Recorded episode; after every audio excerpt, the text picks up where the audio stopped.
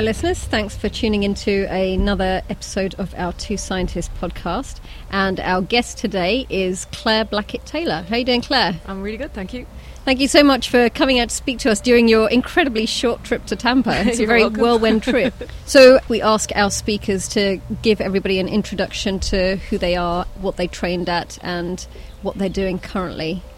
Okay, um, well, my as I said, my name is Claire Blackett Taylor. I'm from Ireland originally, but now living in Norway. I've been there for three years. It's maybe easier to say what I currently work as and then Look describe how I got there. um, I'm currently working as a human factors analyst and human reliability analyst with the Halden Reactor project, which is based in Norway. It's uh, we work primarily in the nuclear industry, but also we do some work in petroleum, aviation, things like that as well. I've been working in the nuclear industry for about about eight years now as a human factors engineer, a human factors analyst. But my background is completely non-nuclear and non-human factors. Um, I originally my undergraduate was in English literature and sociology. Wow. Uh, after I finished university, I went and worked as a waitress in Canada for two years. As you do. um, then I, I went back to Ireland and I went, um, I kind of got into computers through a job that I was working in. I was doing tech support for America Online. I went back to university and did a higher diploma in computer science for one year and then ended up taking a PhD in accident investigation methods with the computer science department. I had never heard of human factors by the time I finished my PhD, but I was lucky enough to get a job in the UK with a human factors consultancy and got into the field that way.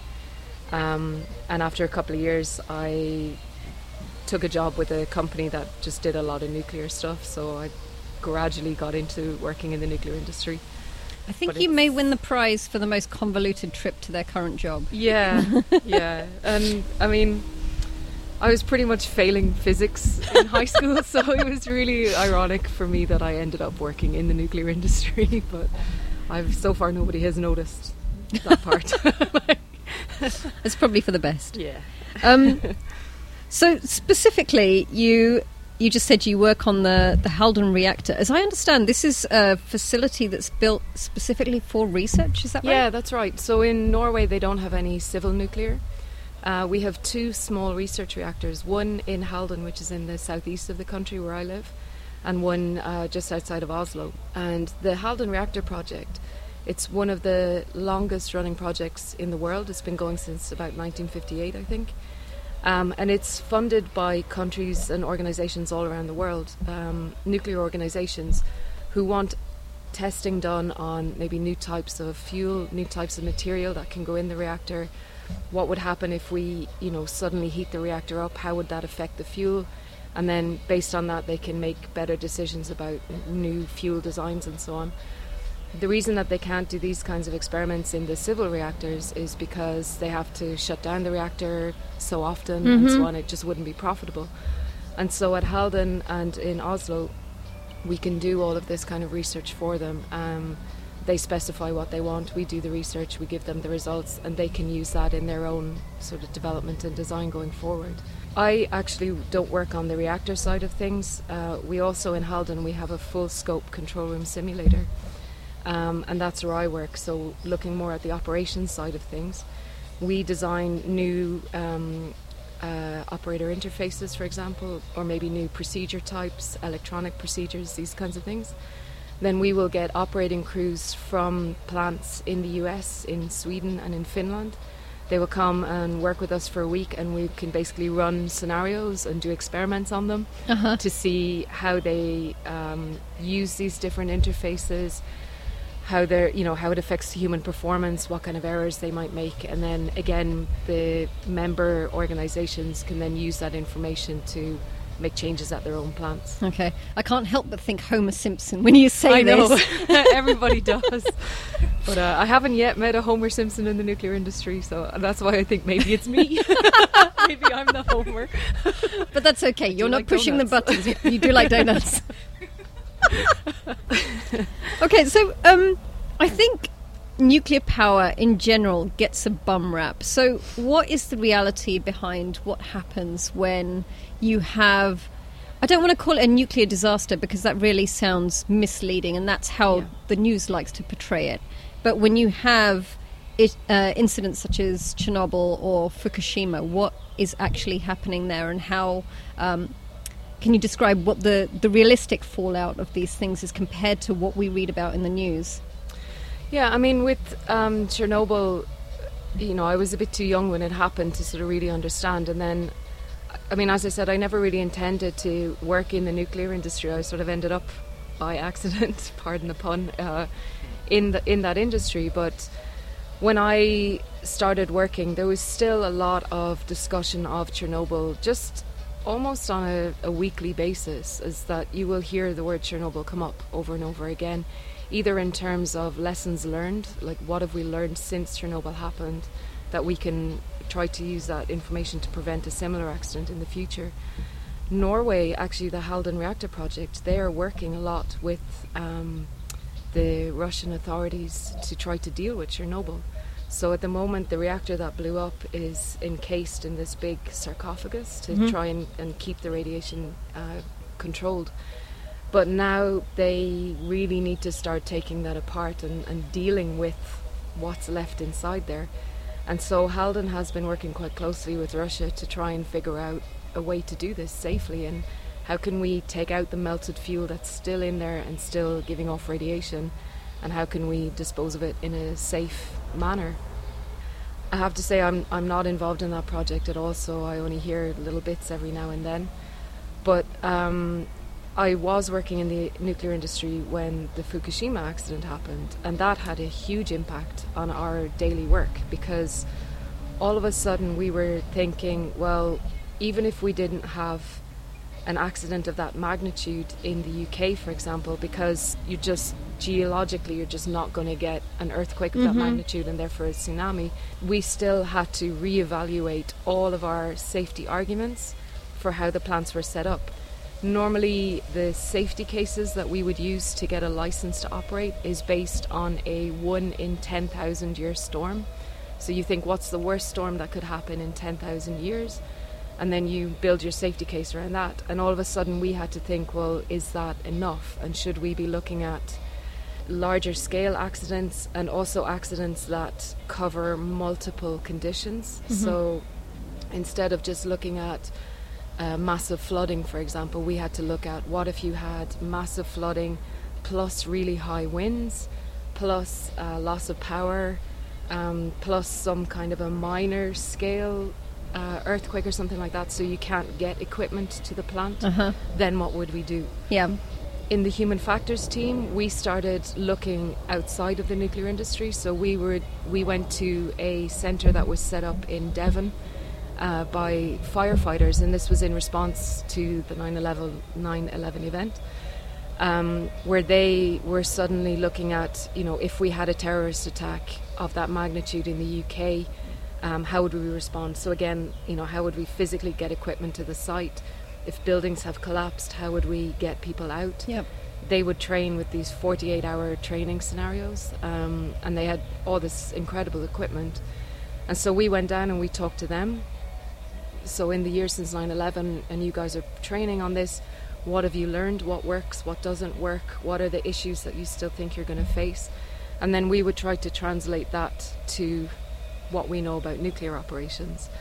A part of the, the fallout from it was um, just thinking in terms of human reaction. So, at Fukushima, when that event happened, there was the Fukushima 50, mm-hmm. which was actually about 100 people but they were people who stayed at the plant and stayed working to try and make it safe, even though a lot of them had lost contact with their families and they didn't know yeah. whether their families were still alive or how they, you know, how they were doing where they were or anything. And a part of that you can put down to the Japanese societal culture. It's a very kind of self sacrificing and so on. And we thought, but would you get the same culture in the UK? Mm-hmm can we try to predict whether you know staff would stay at the plant?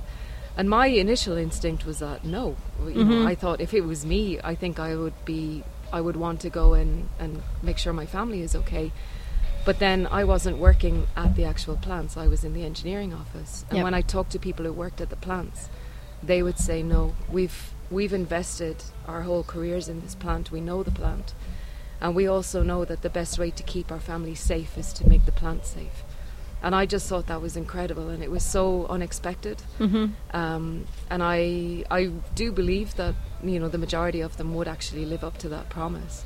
But it really it changed how we would do our human factors assessments then because all of a sudden we had to factor in this very kind of intangible idea of sacrifice and kind of for the greater good Yeah. culture. And we had to try and make sense of that and just think so in a major accident scenario, how do we account for that? You know, Mhm. how do you put a number on that to Yeah. see how it affects the error probability, for example? It's very, very difficult thing to do. Yeah. And so we're still trying to figure out, with the work that I do at Halden, the research that I do there, we're still trying to figure out how do we, how can we systematically and robustly analyze that kind of thing Mhm. um, so that it makes sense for our member countries and that they can actually take credit for it in their analysis. And Yeah. we still don't really have an answer on that, so we're still working on it. Yeah, it's Mm. an incredible thought because I think for most academics, most of what we do is so intangible, Yeah. and we're never going to end up in those kinds of extreme situations. Mm. I have to admit, I was one of the people who always thought, oh, nuclear nuclear power plants that doesn't sound very safe to me. Doesn't sound like a good idea. But you have so many countries for whom it's a major source of their energy, like France, for example. Is that right? Yeah. And yet, no one seems to consider that they have happily, safely been running those for how long. And then, as soon as it's much like every major disaster whereby people start to freak out because one thing goes wrong. And now Fukushima is the poster child for Yes. um, a, a nuclear incident. Mm. So, how do you go about trying to explain to people that nuclear power is safe and it's a reliable and potentially necessary source of power for us given our current situation with climate change? Yeah, it's a very difficult conversation to have with people um, because it is kind of seen as this scary monster that you you know you don't really understand, and because unfortunately, even though there hasn't been very many major accidents, the major accidents that have happened have had a huge fallout. But I mean, for example, the Three Mile Island accident that occurred in the U.S. That was really one of the first. I mean, that was where human factors was born out of Three Mile Island because it was all to do with poor control room design and so on. But nobody actually died in the accident, and yet Mhm. it's one of the most kind of quoted nuclear events. Um, What's the, the, film that's based on it? That was the China syndrome. Okay. Yeah. So that was unfortunate timing that the film came out around the same time as the accident occurred. But it's it's a very difficult conversation to have with people, and all I can do is just say, well, you know, my experiences of when you go to the plant, and every plant that I've been to, mm, they're spotlessly clean. Mhm. They're incredibly well maintained. Even the older plants, it's very impressive when you go there versus when you go to a fossil fuel plant, for example. But it's for me, it's more that the people who work there is so professional and so knowledgeable. It's really, really impressive, like really impressive, how much knowledge they actually have and how professional they are, and that that doesn't degrade over time. So when I was in the UK, I would work a lot with the Sizewell B power plant, which is in Suffolk, Mm-hmm.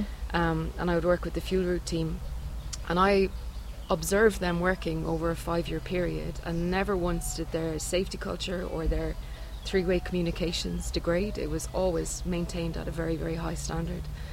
And even uh, when you see, so we see a lot of operators in these accident scenarios that we run in our simulator, where we're throwing some really, really complex scenarios at them. You know, like maybe there's a fire someplace on the plant, and then something breaks, and they have to try and, and shut down the reactor and you know maintain radiation and so on.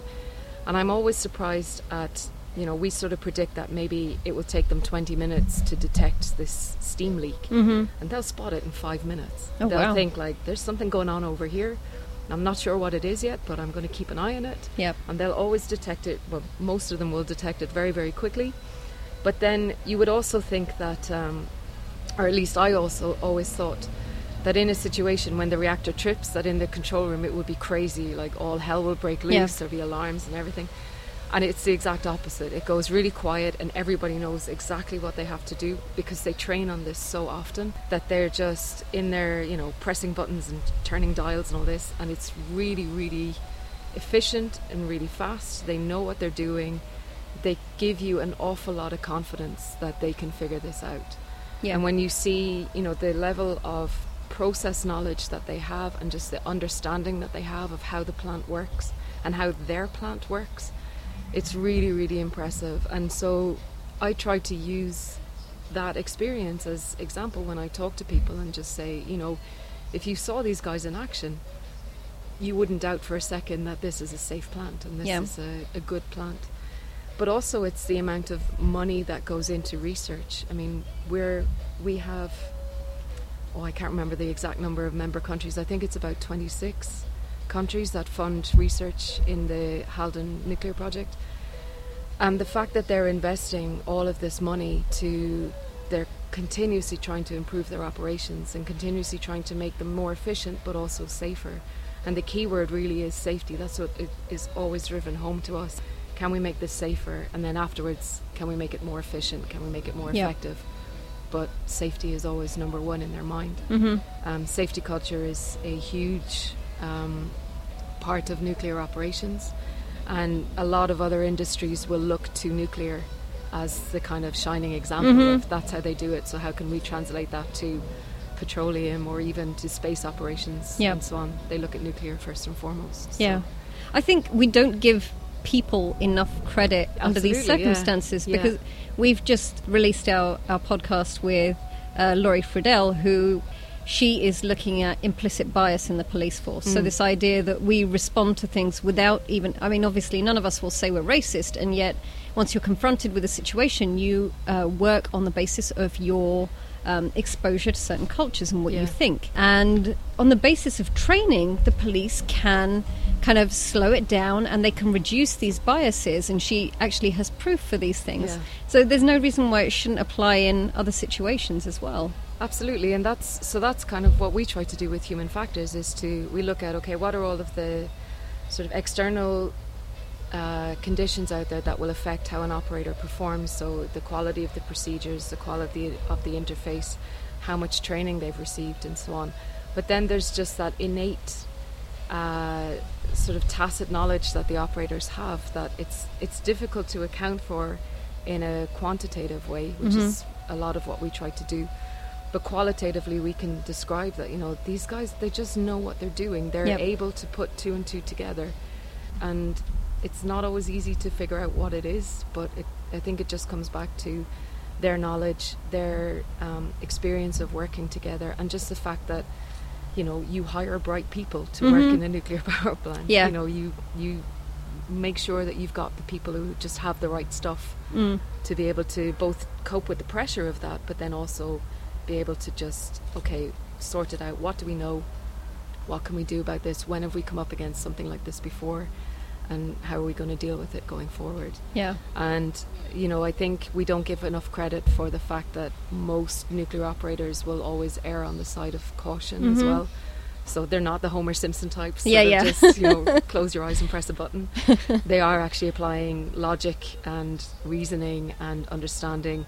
They won't take any action, any unproceduralized action, without actually having first discussed it Mhm. and make sure everybody's in agreement. And people don't see that side of it. And, Of course. uh, it's a bit frustrating sometimes. Yeah. So I'm wondering how you might be able to change people's perceptions of the things that go wrong in uh, nuclear power stations when they do go wrong, because I suspect that most people have this image in their head. You know that scene at the end of Raiders of the Lost Ark with people's faces melting. Yeah. I'd imagine that's what they think occurs when Yeah. something goes wrong in a nuclear power station. So what actually does go wrong when things do, things go wrong? Oof. Well, I mean, luckily I have never been at a plant where things have gone wrong. But No. I mean, I've I've been at the plant where you know, obviously you're wearing a lot of radiation monitors Mhm. and things like that when you're going into certain parts of the plant. I've been at plants where uh, suddenly my monitor beeps Mhm. and I've received a radiation dose. And you sort of do when you get back to the locker room, you do sort of check yourself to see am I all here. But I mean, the reality is that the radiation dose that you're getting is so much less than like I got more radiation flying to the US on this trip yep. than I will have done, you know, working beside the reactor for the last three years probably.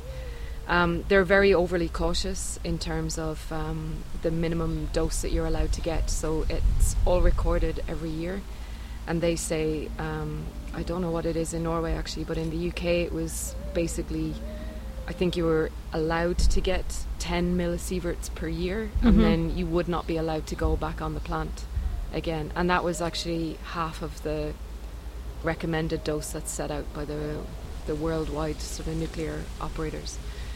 I mean, when things do happen, when you do get a radioactive dose, obviously depending on how much it is, um, it will affect you in different ways. It depends. I've heard stories in the UK of from years and years ago of people who have been maybe painting uh, some equipment in a radioactive area and then they put the paintbrush in their pocket and they forget about Oops. it and they end up with horrific radiation burns.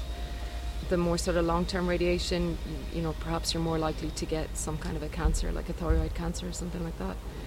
Um, and then you've got the Chernobyl type where people were literally dying within days, hours, or days of exposure um, from uh, it just cancer raging throughout their body. So it's pretty horrific. I think that uh, when you start working in the industry first and you start learning about this, it's really terrifying, and you mm-hmm. think, I never want to go to a nuclear power plant. But we get so much training um, a lot of it is in terms of just understanding what radiation is and understanding how it affects you and how you can protect yourself from it. Yep. Use a, a basic thing of time, shielding, and distance. So the first thing that you do is you limit the time of exposure. So you limit how long you're actually in a particular a radioactive area. You use shielding, um, so you use lead shielding um, to protect yourself from the radiation and then you also use distance in that if I know that there's a radioactive hotspot at the other side of the room, I stay well away from it. Mm-hmm. So I'm, by the time you know the the waves sort of reach me, they've lost all energy, and so they don't penetrate the protective clothing that I'm wearing. Yep. And so you you employ these principles to keep yourself safe. You you know you use your knowledge before you go out onto the plant. We would always have to do a pre-job brief to discuss where are we going to go. Is there any radioactive areas in there. And then, um, if we need to go into one of those areas to see the piece of plant, then how long do we need to be there? What are we going to do? How are we going to actually uh, approach it, and so on. One of the projects that's being done at Halden is a 3D visualization of radioactive areas, and they're doing this at the moment to help with decommissioning plants, where they build 3D models and then actually visualize where the radiation is in that particular room or with that particular item of plant. The intention is that they can use this to train the operators or train the the workers that are going in because the workers are not necessarily going to be nuclear workers; they might just be construction workers. Train them on how to go in, do what they need to do, and get out in the quickest, most efficient way to limit their exposure. And also just training them about the presence of radiation and what that means and how you have to conduct yourself. So there's a lot of of work that goes into it. I mean, it's it's just second nature to me now. Just the same way as like holding the handrail when you go down the stairs. Yep. I don't even think about it now. It's just automatic. It's always there in the back of your mind. Mm-hmm.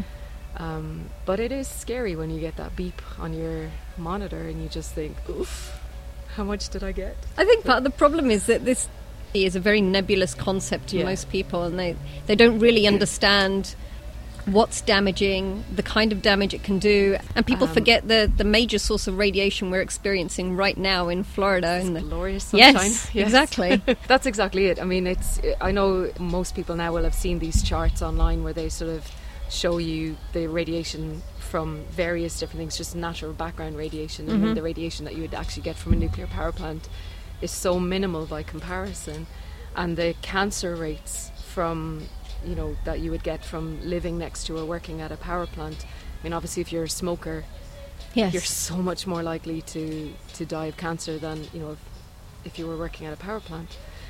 It is a difficult concept, but you know the nuclear power plants were they're so tightly regulated. They're built on containing this radiation. Yep. Keeping it contained, keeping it controlled, keeping it monitored if there's any kind of a release, it has to be reported straight away. So if you just release steam to the atmosphere, you have to actually monitor that and you have to report it. Um, there are various bodies worldwide.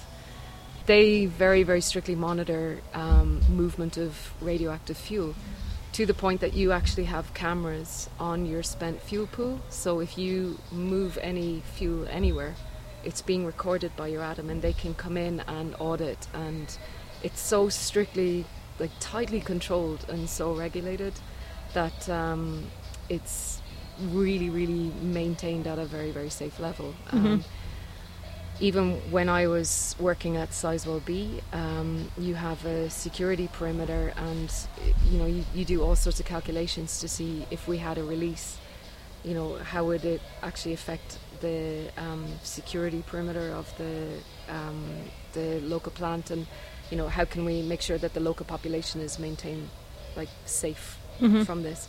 If they do have to vent any steam to the atmosphere, for example, they will only do it when the wind is blowing away from the town. Uh huh. I mean, even to that level, like it's that level of thinking that goes into it. So it's yeah, it's not something that I worry about anymore. I used to worry about it, and now I just I don't. I just I see for myself when I go to the plant. Yeah. Like this is, I'm like I said, I'm going to get more radiation just sitting on an airplane Mm-hmm. than I'm going to get from these guys. So Yeah. mm. So I don't know if you've heard this recent story um, on new technologies trying to extract more energy from spent fuel rods. yeah. What do you think about that? Yeah, I mean, I, I think it's exciting research because most of the um, spent fuel rods will still actually have quite a bit of activity or what they call fizz left in them. Fizz. They still have a lot of fizz in them. Um, but the the way that the reactors are, um, or at least the commercial reactors, the way that they operate now, they just can't. It's not efficient for them to try Mhm. to use up the fuel um, to that degree. But when you look at, um, for example, the nuclear submarines, I mean, they have one set of fuel in that reactor core, and that lasts for about 30 years. Wow. So they've managed to get the technology to work. I'm, Mhm. I'm not really sure why. I'm not very clued in on it, but I just think that um, it's definitely something that should be researched because it also helps to solve the the problem. Like one of the main problems with nuclear industry is what do we do with the fuel after we take it out of the reactor? Mm-hmm. There is a reprocessing plant in the UK, but that only reprocesses certain types of fuel. Right. And so the type of fuel that's coming from um, the pressurized water reactors, which are the, the sort of newer types of reactors that are out there, it, they can't reprocess that. So then what do you do with that fuel? Yeah. Um, I really think that uh, it's a good idea to look into this, and particularly with you know oil running out and and all that, you just think, well, if we have a source of fuel there, let's do our best to actually use it. So- Absolutely. Mm. I have a question about internationally. What's Yeah. the difference across, for instance, a reactor in Japan and a reactor in Mexico? Uh, I can only comment on the difference between US and UK. There's kind of um, preconception uh, that the way that operators work in Europe is very different to the way that operators work in the US. In the US, a lot of nuclear operators will be ex Navy or ex military, basically. Um, and so they have a different style of operating because of that sort of military background. Um, and we did see at Halden there was this kind of perception that, you know, well, US operators will follow procedures to the letter and they will do exactly what it says in the procedures, whereas the European operators are a bit more loosey goosey, a bit more, you know, sort of, well, we'll just, you know, well, it's procedures telling me to do this, but I don't know if that's the right thing to do, you know. But and that's what made it very interesting when we get um, crews from the US into Halden, and we get crews from, for example, Sweden or Finland, and we see actually there's not a lot of difference in how they operate. They both follow the procedures exactly as they should do. They both, um, you know, the operating crew will take a decision together. It's not, you know, one individual that's making all the decisions and, and driving the process. Um, the the way that they communicate, the way that they work as a team, it's actually very very similar. And so it was really interesting. There was a, a big benchmarking study done a few years ago where this was revealed, and it was quite interesting for a lot of people who just thought, you know, looked at the results and thought, oh, so we're not so different after all. And it's great for us because it means that the research that we do, we can kind of say that it's it's broadly applicable then to a lot of different countries. That even with these differences in culture and differences in reactor designs and so on, the way that people operate is still the same. They're still people at the end of the day, and they still react in the same way to these different scenarios. So it's pretty cool. Yeah, I think what you were saying earlier about people being prepared to sacrifice and Yeah. this happening across so many different cultures, Yeah, like it already points in that direction. yeah. I know David's loath to get in front of the microphone, so I'll ask his questions for him. uh, he said, So why Norway? So much petrol there that it doesn't seem to be the first country to think of when it comes to nuclear energy.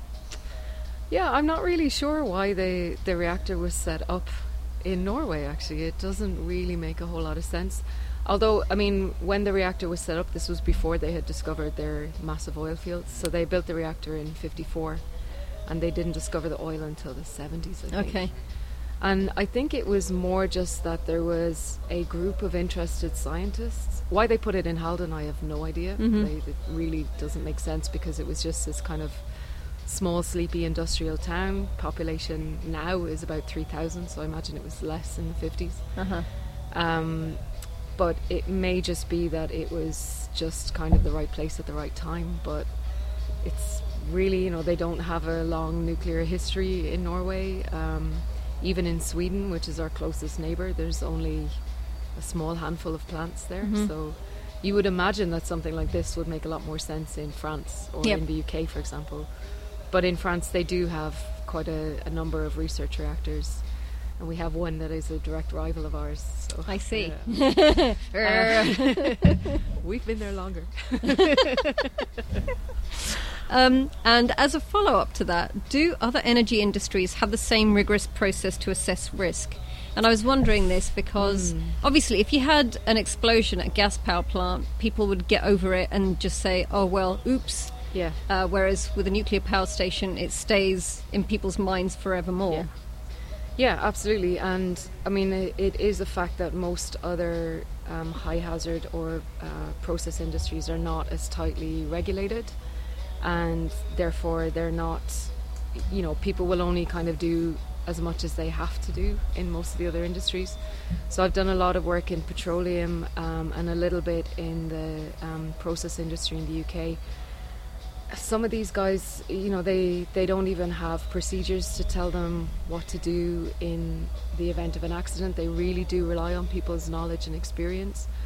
Um, and it can be a little bit a little bit worrying for me when I see how strictly it's controlled in the nuclear um, nuclear industry, but then how unlikely we are to have an accident in the nuclear industry. Whereas you know you have things like Deepwater Horizon accident, Which is There very was- local and yes, there was the the Buncefield explosion in Mhm. the UK a couple of years ago. Um, you know, and that's. But I think the difference is, as you said, like that's more likely to have a large immediate effect on people, but then it's kind of gone. Except you know, with Deepwater Horizon, of course, you've got the ongoing effects of the oil spill and Mhm. that.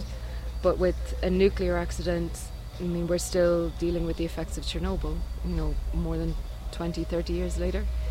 Um, in that, you know, the the land around there is still uninhabitable by people, and it's yeah, still people dealing with that.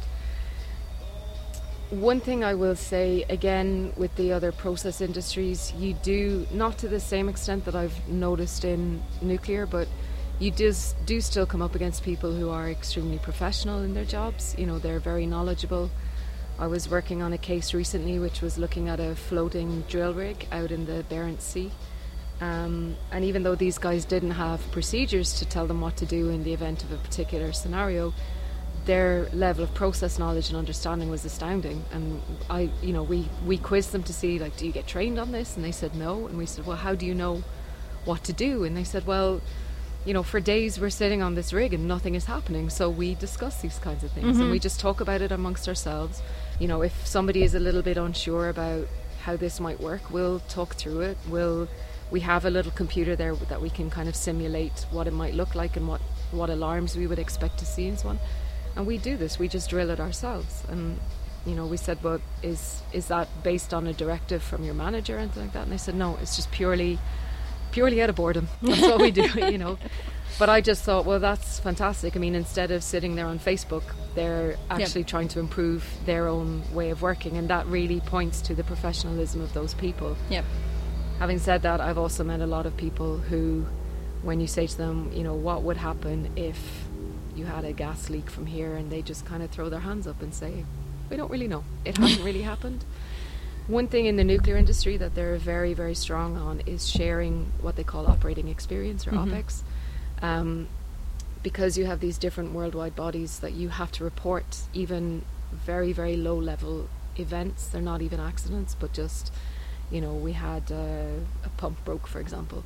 You have to report these and you have to report what happened and what you did to fix it. Mm-hmm. Um, and this information is shared amongst the whole worldwide nuclear industry.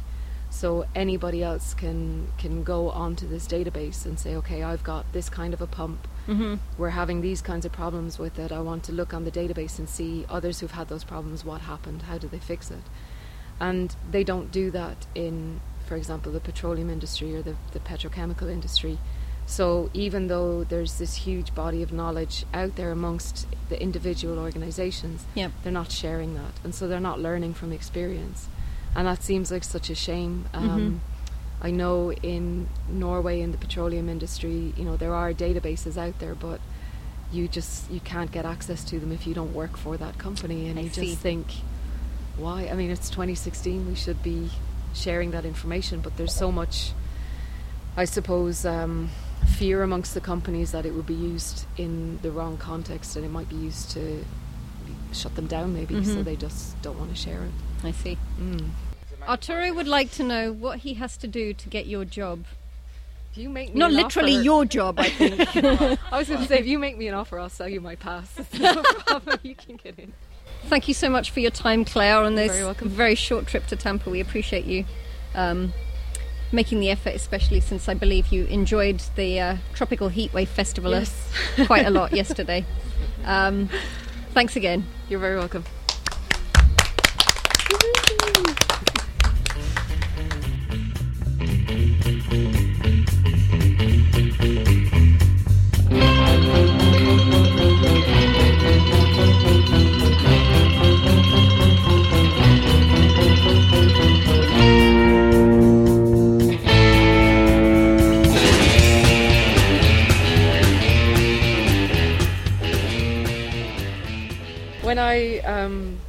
Started in my career as a human factors uh, analyst, I was working in a very male dominated office and that I was the only uh, female in the office. And I sort of really felt like I had to prove myself um, to prove that, you know, I was just as good as, as them, if not more so. And um, my PhD was based on uh, looking at maritime accidents that had occurred. Um, and I got assigned to work on a project that was assessing um, cognitive workload for uh, people working on the bridge of these uh, long distance ferries and things like that. So we would look at the captain of the ship, the first mate, and all the other people who would normally be on the bridge. And uh, we came up with the bright idea that the best way for me to do this would be to observe people on a ferry trip and they picked a ferry that was going from Southampton in the south of England to the islands of Jersey and Guernsey, and then it would go to France, mm-hmm. St. Malo in France, and then it would go back in one day. Um, the ferry was leaving at four in the morning from Southampton, and I lived in Manchester, so I had to travel down the day before. It took me the whole day to get there because it was a Sunday. Oh, yes. And I was traveling by train. Um, so by the time I got to the hotel in Southampton, I already felt a little bit ill just from traveling all day. Uh, and then I had to get up at 3 a.m. to go and get this ferry at 4 o'clock. But I was thinking, it's okay because I love boats. Mm-hmm. I really love boats. And how exciting is it going to be to be on the bridge of a ferry on the way to France? Uh, I went and I met the captain and I met the first mate, and they said it's you know it's a good day to sail. It's going to be really calm, so it's like perfect conditions. They showed me around the bridge. They pointed out all the different equipment and so on, and then they said, "Okay, you ready to go? Let's go." And we set sail. And about half an hour into the journey, I started feeling really queasy. I was supposed to be interviewing the master and or the captain and the first mate, and I couldn't get the words out because I was afraid that I was going to vomit. And what was worse was that it was the calmest sea that they had had in months.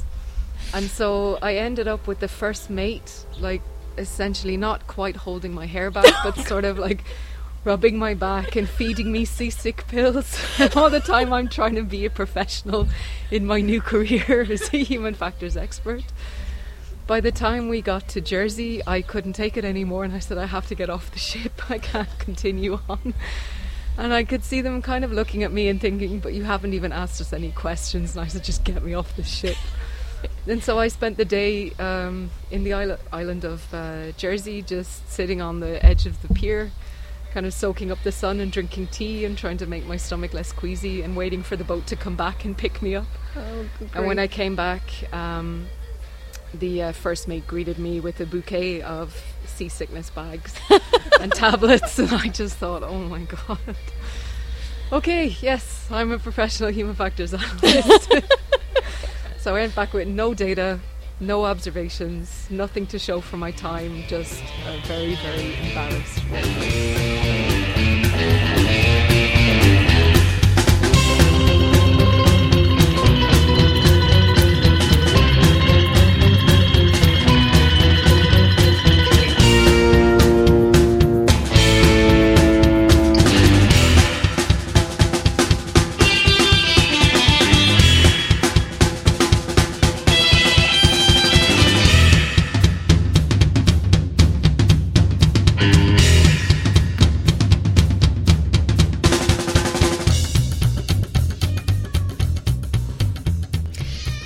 Been listening to a Two Scientists podcast. Now, if you'd like to keep up with our new releases, you can follow us on Twitter at 2SCIS,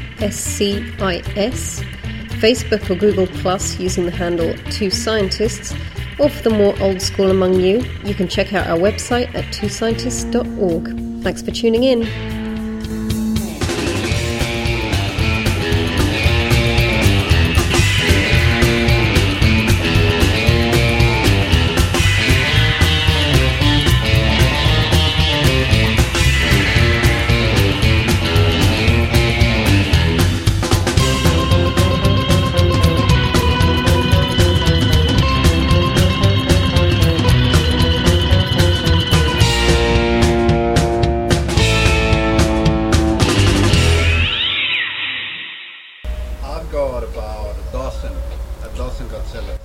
Godzilla.